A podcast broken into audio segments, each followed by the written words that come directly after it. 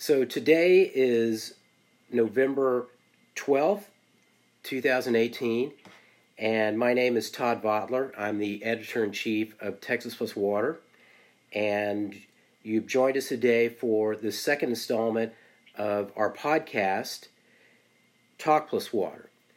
So I'd like to introduce our guest today. His name is Matt uh, Weiser, and he's a reporter with Water Deeply. Matt, uh, welcome and, and thank you for joining me. Thanks, Todd. Thanks for having me. So why don't you tell the listeners a little bit about yourself and what you've been doing? Okay, well, uh, let's see. About uh, three years ago, I helped launch I helped launch a website called water deeply dot com, which uh, is part of a larger organization called News Deeply that created a bunch of niche websites to cover sort of specialized subjects that were that are, are not getting a lot of attention globally. Uh, and um, I was the first managing editor of Water Deeply um, and helped sort of decide uh, what we would cover and the initial structure of the organization. And initially, we started out covering the drought in California, which at that point was already underway for a couple of years and continued for a couple of years after that. Um, and after about a year and a half of that, Water Deeply expanded to cover water issues all over the West, which we sort of defined as um, uh, west of the Great Plains. Uh, and... Um, And this all happened after uh, my career of nearly thirty years in newspapers, mostly in California, as a reporter and an editor covering uh, sort of um, primarily focusing on covering environmental issues, including water. So now you're, you don't live in California anymore, do you? No, I live in Nevada now. Uh, in Ely, Nevada, which is on the eastern part of the state. So we're we're in the mountainous part of the state, and only about an hour from the Utah border. Gotcha, gotcha. And you know, obviously, Utah and Nevada are are states that, in their own rights, have a whole series of really interesting water issues. Um, so tell me, the the other folks that you started uh, Water Deeply with. Uh, so were were there backgrounds in water as well? No. Um, uh, News Deeply was started by a woman named uh, Lara Satrakian, who uh, has uh, a background in T V journalism. She uh, she covered the Middle East for a while, I think for A B C News. Um, she and she. Uh, She started News Deeply as a way to cover some of the things she saw in the Middle East that were not being covered very well. So, so one of the first sites that they started was Ebola Deeply, covering the Ebola crisis, um, and one that they're still covering, still operating, is Refugee Deeply, which covers the whole refugee crisis, um, not just in the Middle East but globally. So no, there. I, I was sort of brought in as the the journalist who was the water expert to um, to get Water Deeply up and going and um, kind of bring bring that subject matter expertise to it. So your your thirty years in journalism prior to this, uh, were you reporting on uh, water issues mostly, or water environmental? What was your, I guess, what was your uh, your beat?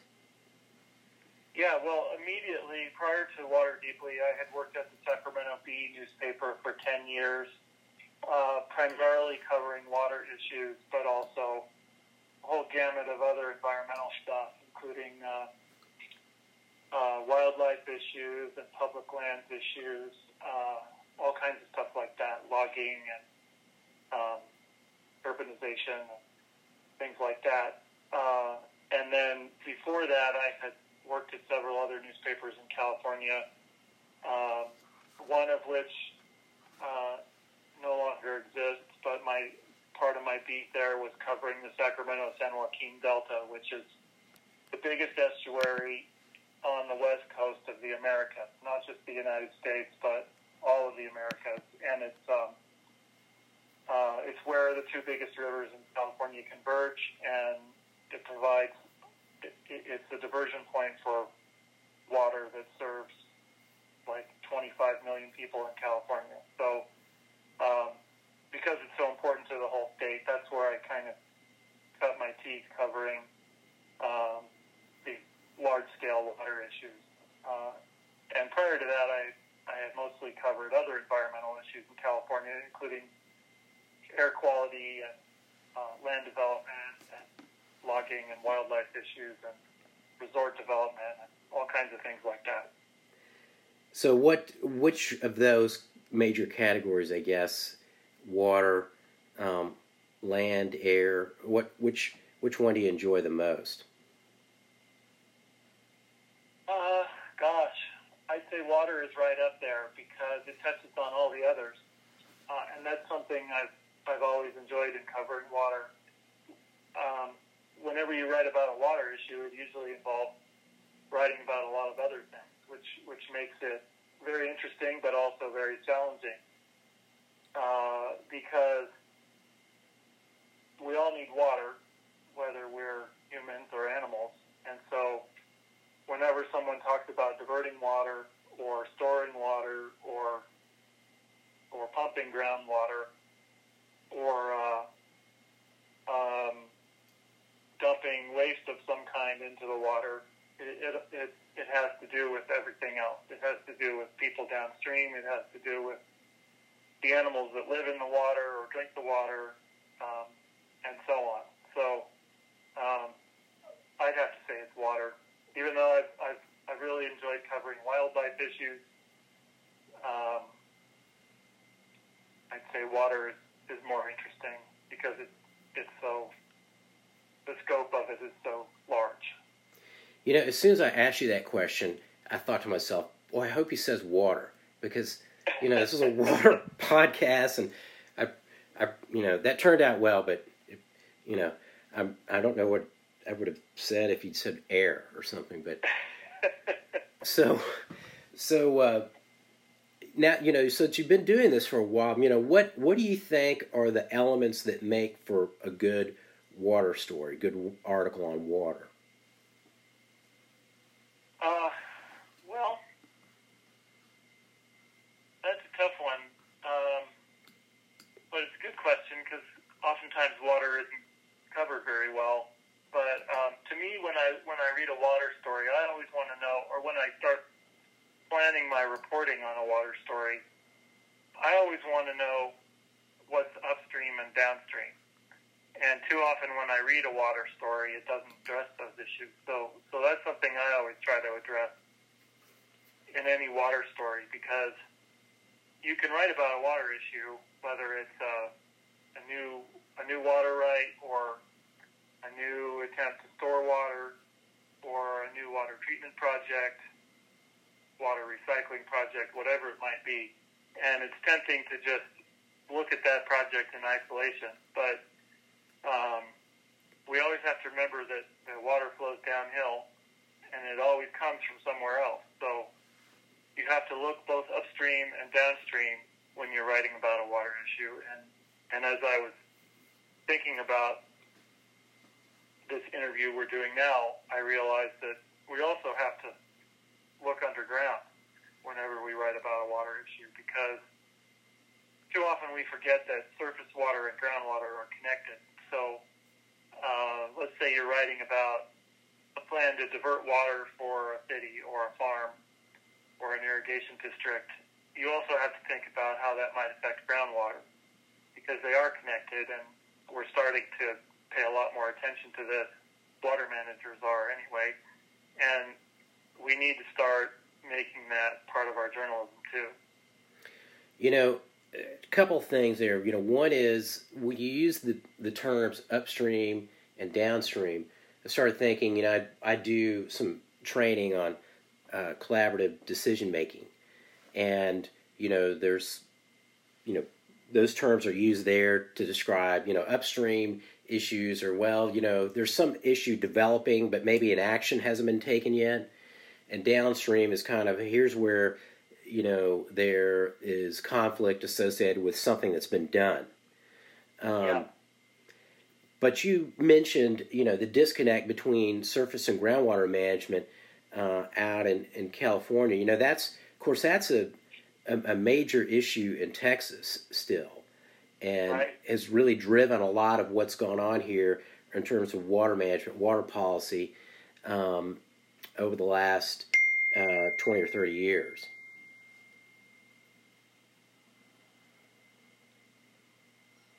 Absolutely, and that's something that a lot of communities are realizing. Um, we can't think about those two things as separate. They're really connected, groundwater and surface water. Yeah, and, uh, you know, we, uh, uh, we've had a lot of litigation around that issue um, historically that, uh, you know, in state courts didn't never went anywhere uh, because... We have the rule of capture for groundwater, the law of the biggest pump, um, which is, you know, really it's a tort law, and it doesn't allow you to sue your neighbor for impacting your well or your springs.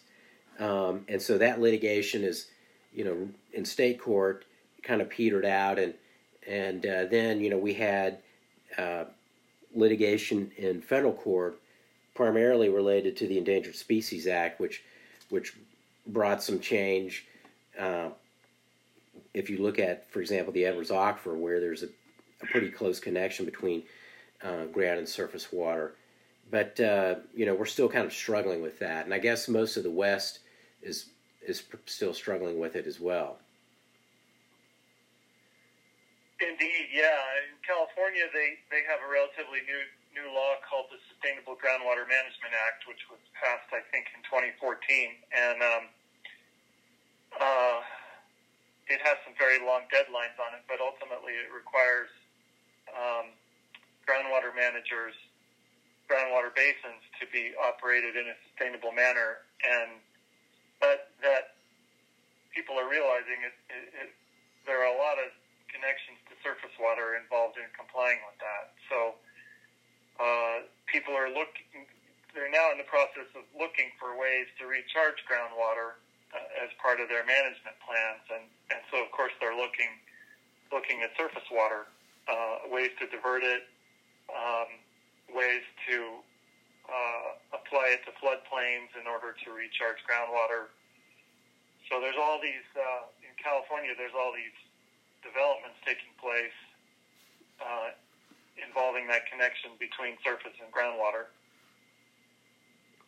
Yeah, and those, you know, when you think about that, that's that's complicated to explain to the public, I think. I mean, you generally, you know, people don't really have any kind of a background in water management or hydrology.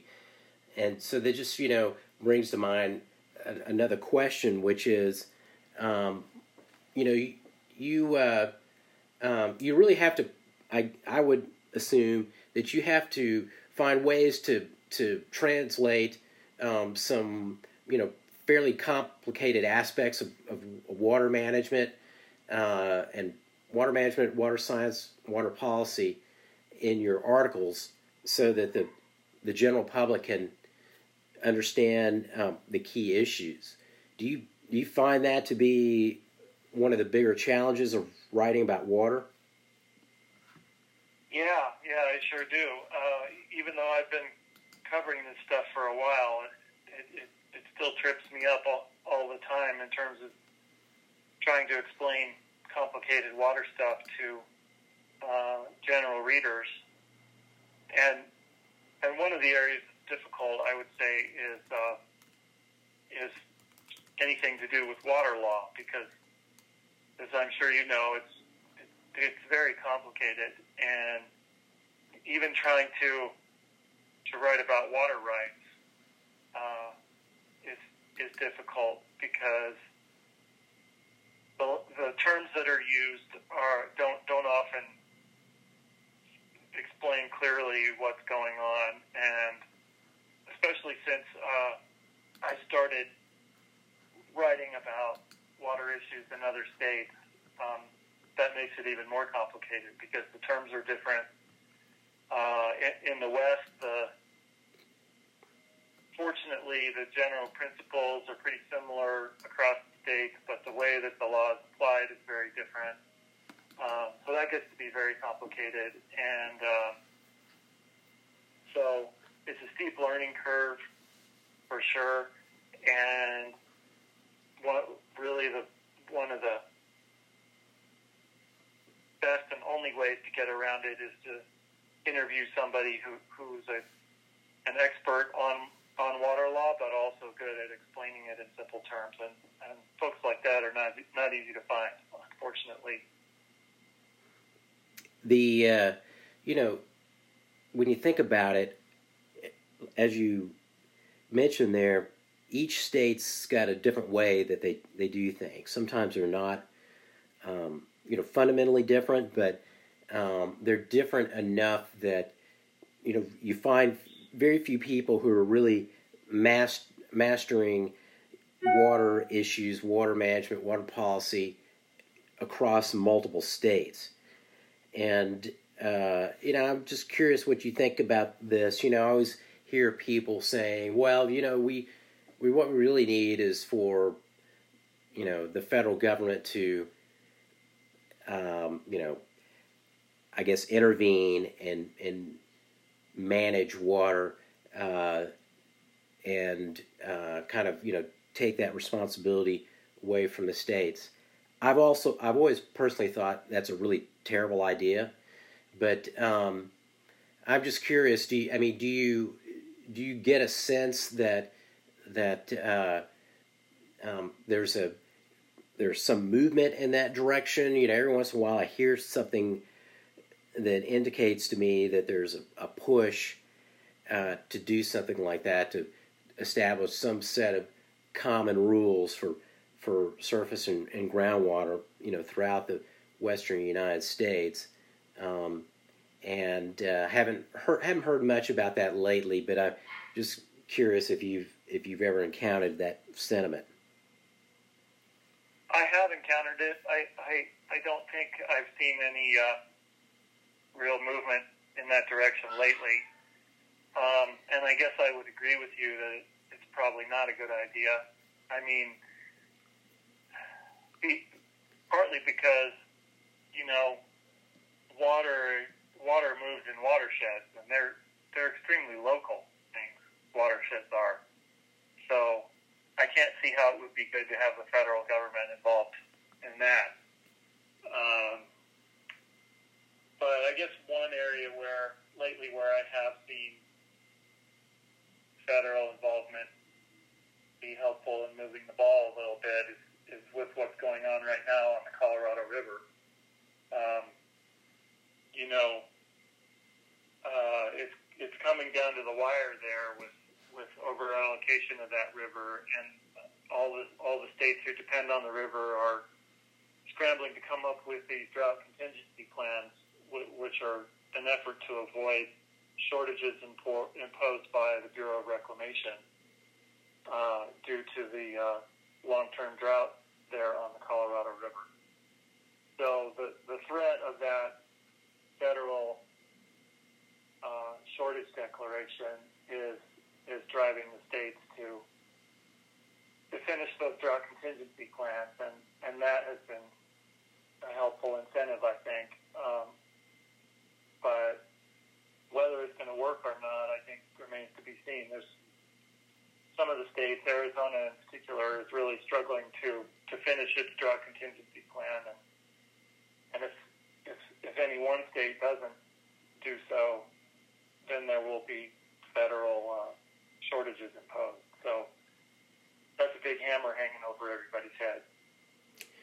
Right, right. And course, we have our own Colorado River over here, and so um, one of the things I always have to do when I'm talking about um, the Colorado River out west is to kind of remind the audience, now we're, we're not talking about the Highland Lakes, and we're not, you know, talking about Central Texas, uh, And so, you know, people here, I think, generally don't really understand or, or maybe not familiar with what's going on with the Colorado. And so I'd like you to, if you could maybe just kind of talk a little bit about that. I mean, it's a, you know, essentially, you know, a, a very significant supply of water that is shared by several Western states, and the effort to uh, figure out how to share it under, um, I guess, a future where there's going to be less water available for each state is is, is driving some significant uh,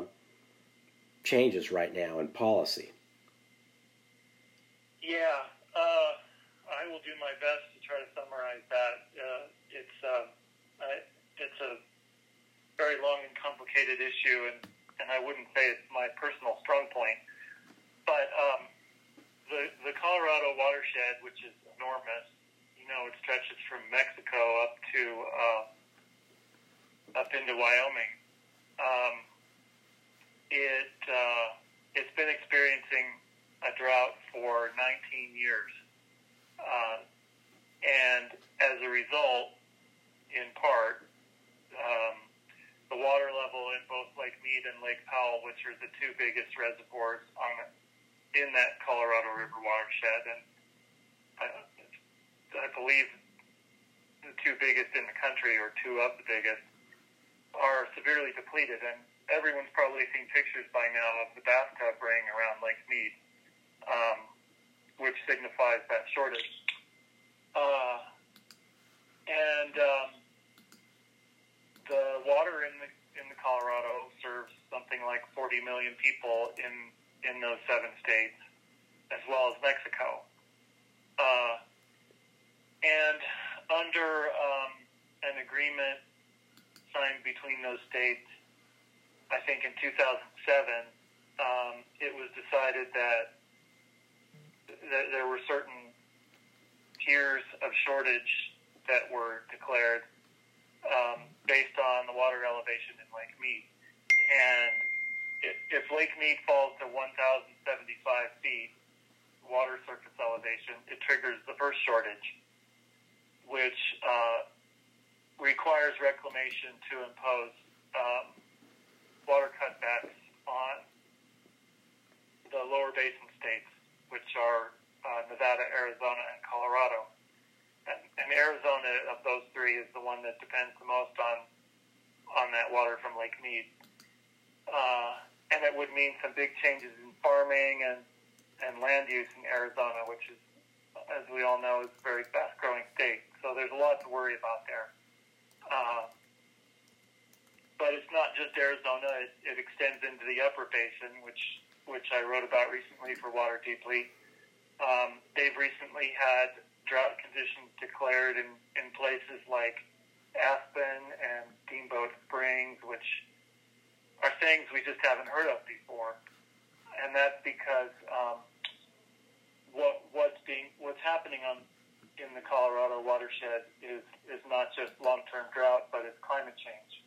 Uh, it means snowpacks aren't what they used to be. More more of the precipitation in the Rockies is falling as rain rather than snow, which means you don't have that winter snowpack to uh, refill all the reservoirs and rivers in the summertime. So everyone is confronting the reality of climate change in the Colorado Basin, from Wyoming to Mexico, and it's just a enormous um, hydrological shift for all the people in this huge part of America and Mexico that have depended on that water for so long. And part of the fundamental problem is that when when the water reservoirs in the Colorado River were developed, we overestimated the amount of runoff we could expect from the river, and it turned out to be less than we thought. So there's there's what's called a structural deficit in the water supply on the Colorado River, which means that uh, we allocated to the state something like one point seven million acre feet more than more water than actually exists, and that I may not have that number exactly right, but the point is that the states came to rely on more water and actually take more water from the river than than nature was capable of putting in it. And that's why everyone's dealing with shortage now. The, uh, you know, it's just kind of a, a little aside to all that. The, you know, I think people in Texas don't really think much about how the reduction in snowpack could ever affect Texas, but it's such a long way from the Gulf of Mexico, where the Rio Grande discharges, to the mountains of of uh, Colorado and and New Mexico. But you know, the the amount of snowpack received in the upper watershed of the Rio Grande, you know, has an impact on on on people who use water all the way down to the Gulf Coast. Uh, right. And, you know, I, I think a year like this where you look at Elephant Butte Reservoir, I don't know what it is today, but, you know, recently it was at three percent full. Uh, yeah. It's just, uh, you know, it's kind of a, a hard things, hard thing to, to to wrap your head around, particularly since, you know, the Elephant Butte's not even in Texas. And so I think here, because so many of the watersheds are either completely or almost completely within the state, uh, you know, it's there's just not a whole lot of attention given to what might be happening in other parts of the of the West uh, concerning water, because you, we're just generally not used to thinking about how that's eventually going to impact our our water supply. Right. Well, isn't isn't Texas partly or significantly dependent on the Ogallala aquifer? It is. It is. But you know, yeah. w- but water doesn't generally move within the portion of the Ogallala that we have. So, so you know, it's kind of, you know, what you have is what you're going to get. Um, right. And, uh, but, you know, there again, you know, the, the Ogallala goes, I think, goes all the way up into Wyoming. Uh, right, it's huge. It's huge. And, you know, I think here we don't really think about that being a resource which is uh, shared among all these other states, simply because, uh, you know, our pumping, except for, you know, what might be happening right near the the line Uh, near New Mexico, probably doesn't have a whole lot of impact on, on what's going on um, in other states. Right. Or I guess, although I guess people may be, um, you know, ex- exporting. I'm trying to remember. There's an issue about water going across the lines, state lines there near New Mexico. Um, I think maybe the water's Uh, coming from the Ogallala and going into New Mexico for some use there? Right, yeah. I, I uh, explored that issue in a story for Water Deeply a few months ago. It has to do with um, uh, oil development down there, where uh, because of a, partly because of a difference in laws across the state line, Uh, oil companies on the New Mexico side are importing water from the Texas side to do their fracking.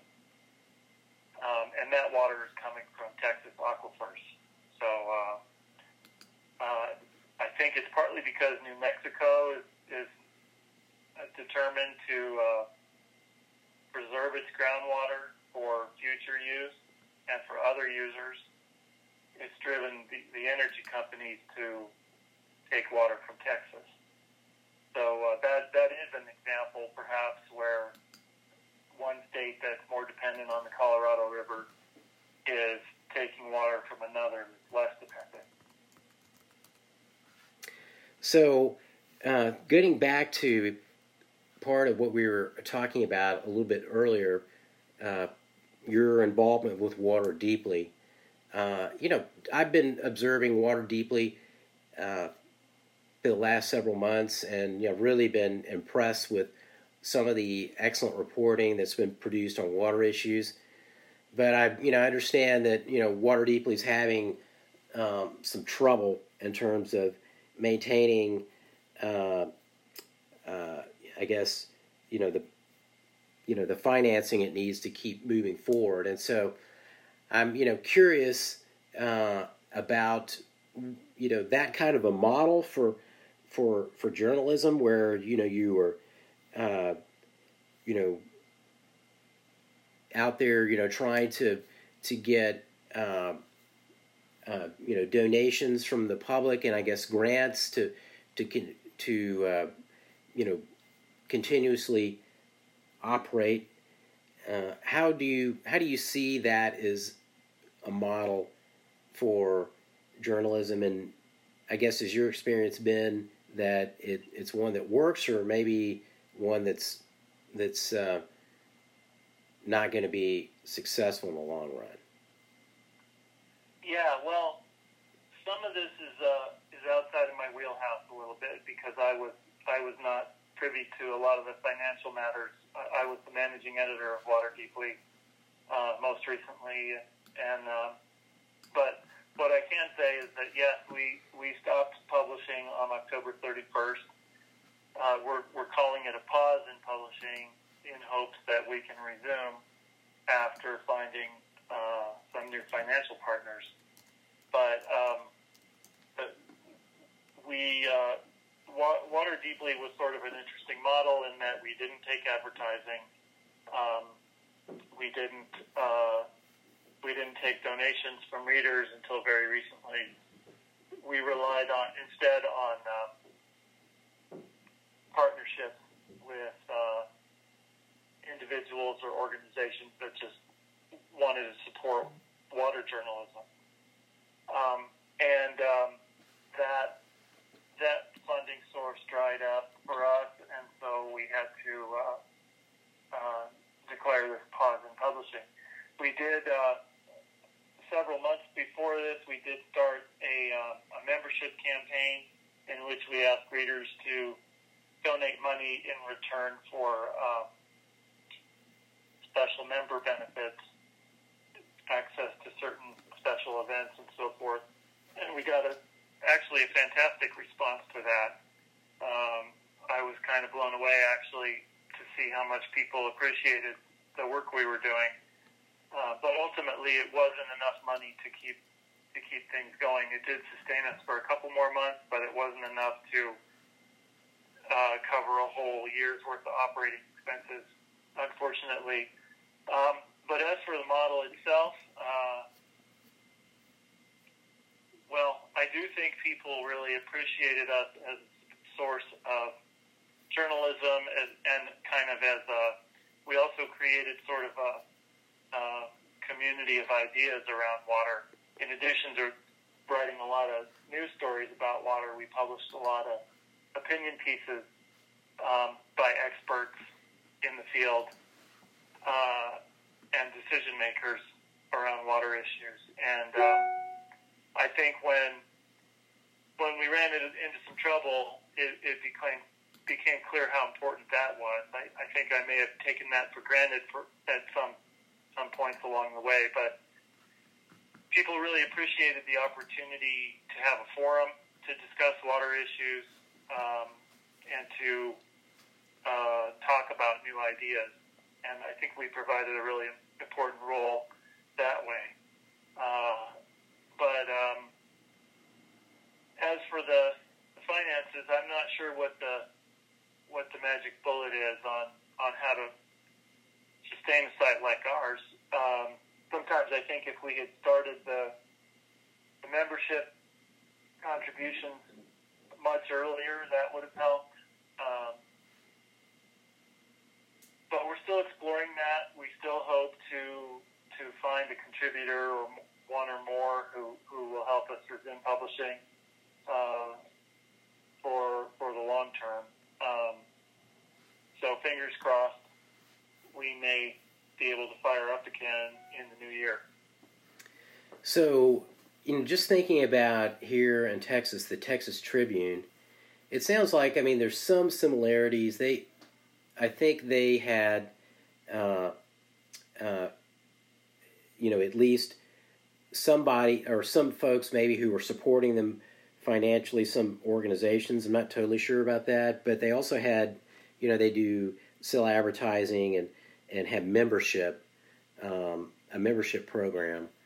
And I know that, um, you know, they, they're very careful to, in their articles to, uh, you know, to say, hey, this organization we're, we're reporting on, they have contributed to the Texas Tribune in the past, or they're contributing now, yeah. or something like that. Is that is that one of the issues that that that Water Deeply was trying to figure out? You know, how do you have, you know, take money from from folks who, you know, are, you're doing advertising for, but also report on on them at the same time, and, and find a way to, to balance that? Uh, yeah, that is something we ran into a couple of times. Um, there were uh, a few instances in which we were approached by uh, water bottling companies, for example, uh, wanting to partner with us, and uh, it was tempting for sure uh, financially, but we ultimately decided that that was not the kind of partnership that we wanted to um, to opt for, because uh, you know, we're all aware that there's a certain amount of controversy around bottled water these days, and, and rightly so, I think. So we we didn't want to um, to tie ourselves one way or the other to that issue. So we we opted not to take money from those groups. Um, but as for your point about organizations like Texas Tribune, I think it's it's probably it's probably easier for a general news site to sustain themselves on reader contributions, because you can rope in a lot more different kinds of readers. Uh, whereas Water Deeply, we were water news twenty-four seven and and nothing else. We didn't write about it unless it touched on water. So, you know, we couldn't. We couldn't recruit readers who are interested in politics or um, other environmental issues, for instance. Um, we were only relying on people who care about water to join our community. Um, and I think that that may have been uh, an issue for us. So by nature of our specialized journalism, it kind of limited who we could um, recruit as a contributor. Right, right. But I guess, you know, going back to the question of, you know, uh, how you know that you're you're really making impact, it sounds like, I mean, one way to to, to know that is you had a, it sounds like you had a really good response when you, you went out to the public, or when Water Deeply went out to the public and said, hey, we, you know, we'd like you to, to support us. Um, and, and, you know, kind of piggybacking on that, you know, were there other ways that you could tell that your articles were resonating with the public, uh, you know, throughout the time that uh, Water Deeply was publishing? Yeah, absolutely. Um, one of the ways was that we, we always allowed other media to use our stories, to republish our stories at no charge. Ah. Uh, so our stories were picked up by many other news organizations who, for for instance, who who did not have water reporters on their staff, um, or who uh, were unable to cover a particular water issue in the kind of depth that we did. So uh, we... We saw a lot of um, a lot of that going on, which was very fulfilling, and, and it showed us that um, the work we were doing really mattered.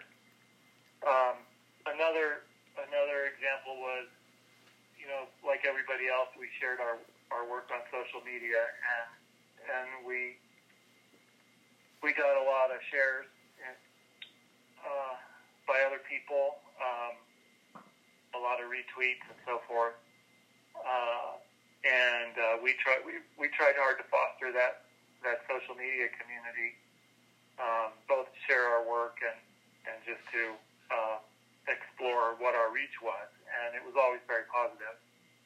Um, another little personal note was that uh, in, in twenty seventeen, uh, I I received a journalism award based on the work that I did for Water Deeply. It was uh, an annual award by the Bay Institute in California called the Harold Gilliam Award in Environmental Reporting.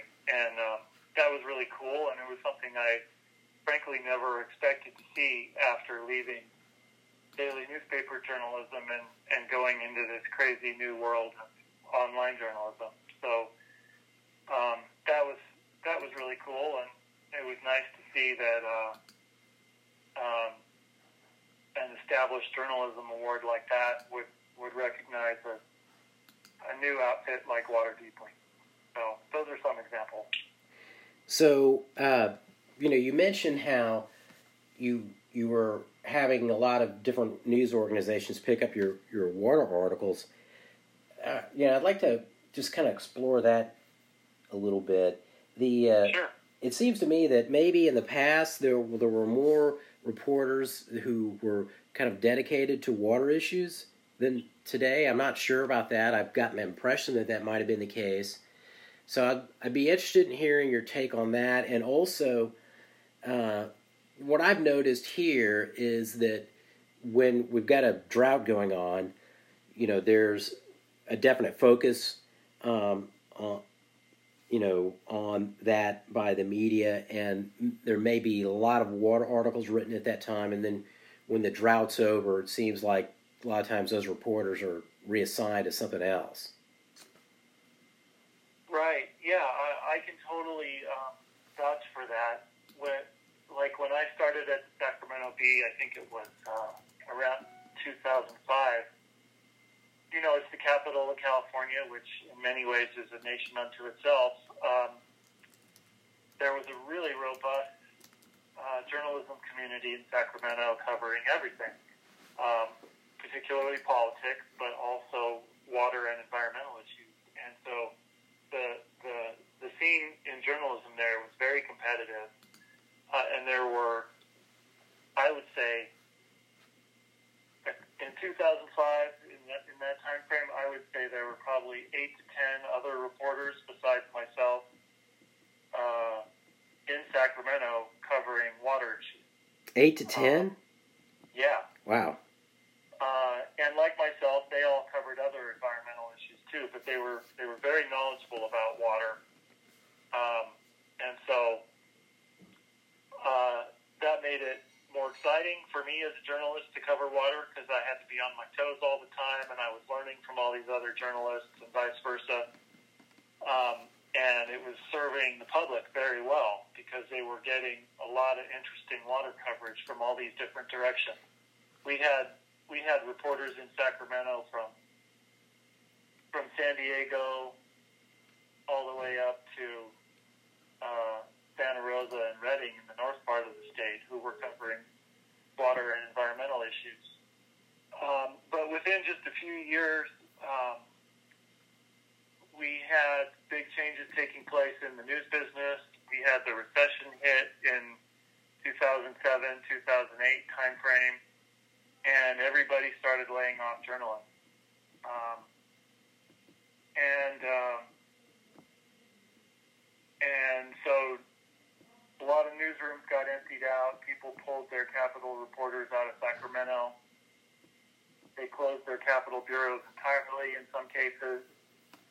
And uh, and within just a few years, there was there was only three or four of us left in um, in the Sacramento region who who were experts on water journalism. And it just got worse from there to the point where now.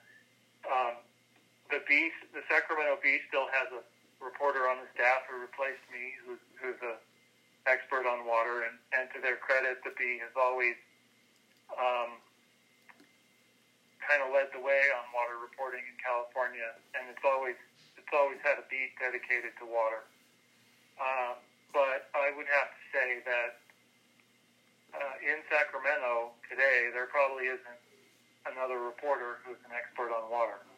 Uh, yeah. Things have improved slightly at some of the other papers in California to, to where they have a reporter who's knowledgeable about water.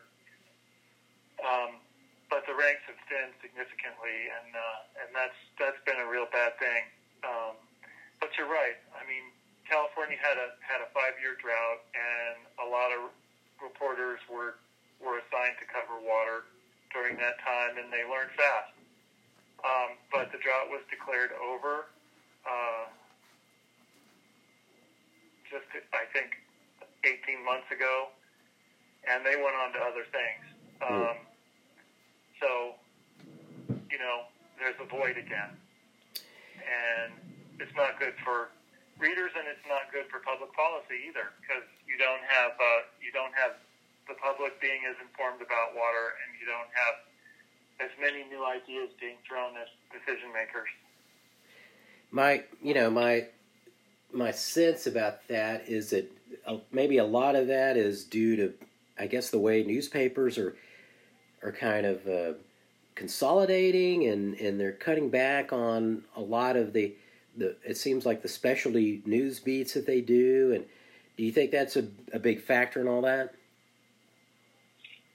Uh, that has been a factor, but, but it, that particular factor didn't arise until after the uh, media business started having all kinds of problems. And, and the big reason for that was the rise of the internet, of course. Um, which sucked a lot of advertising revenue out of newspapers, um, which is which is what caused newspapers to uh, to pull back and lay people off and cut their expenses and close their capital bureaus and on and on and on. Right. Uh, so, you know, news, newspapers, frankly, were, were slow to embrace the internet, and that, that hurt them. Uh, and there's There's a certain irony in the fact that I went on to work for an internet news site that tried to fill some of this void. Um, and, you know, for us, at least at the moment, it, it hasn't worked out. Um, we're all still trying to figure this out. How how do we continue to provide good journalism in in this era where all the eyeballs have, have moved online? Uh, it's it's still a tough nut to crack. Yeah. Well, that's probably a good a good place for us to to wrap up here. Uh, I just say that uh, you know, however it comes about, I hope you're able to continue writing about water, because I've I've really enjoyed reading uh, your articles over the last several months, and uh, it, to me it seems like there's a real need for uh, you know reporting on water. And Um, I'm hoping that uh, there'll be an increasing interest in it in the West. I mean, to me, it seems like there's kind of a, we're in a period where there's a lot more interest in water issues and and um, and, and focus on them. And so I hope that that continues. And and uh, if it does, I'm sure you'll be part of it. Yeah, yeah, I I definitely. do intend to keep writing about water, um, and I do think that the, the there's strong reader interest there, because um, these issues are not going to go away. They're they're really only going to get worse. So we need to we need to keep strong news coverage around water issues.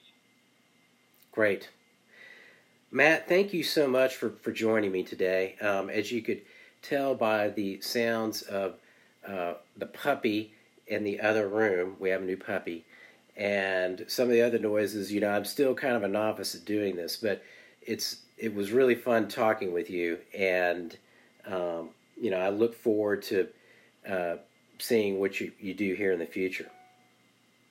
Thanks, Todd. It's been great talking to you, too. All right. So that was Matt Weiser uh, with Water Deeply, and we were talking about water in the second Texas or Talk Plus Water podcast, which is of course part of Texas Plus Water.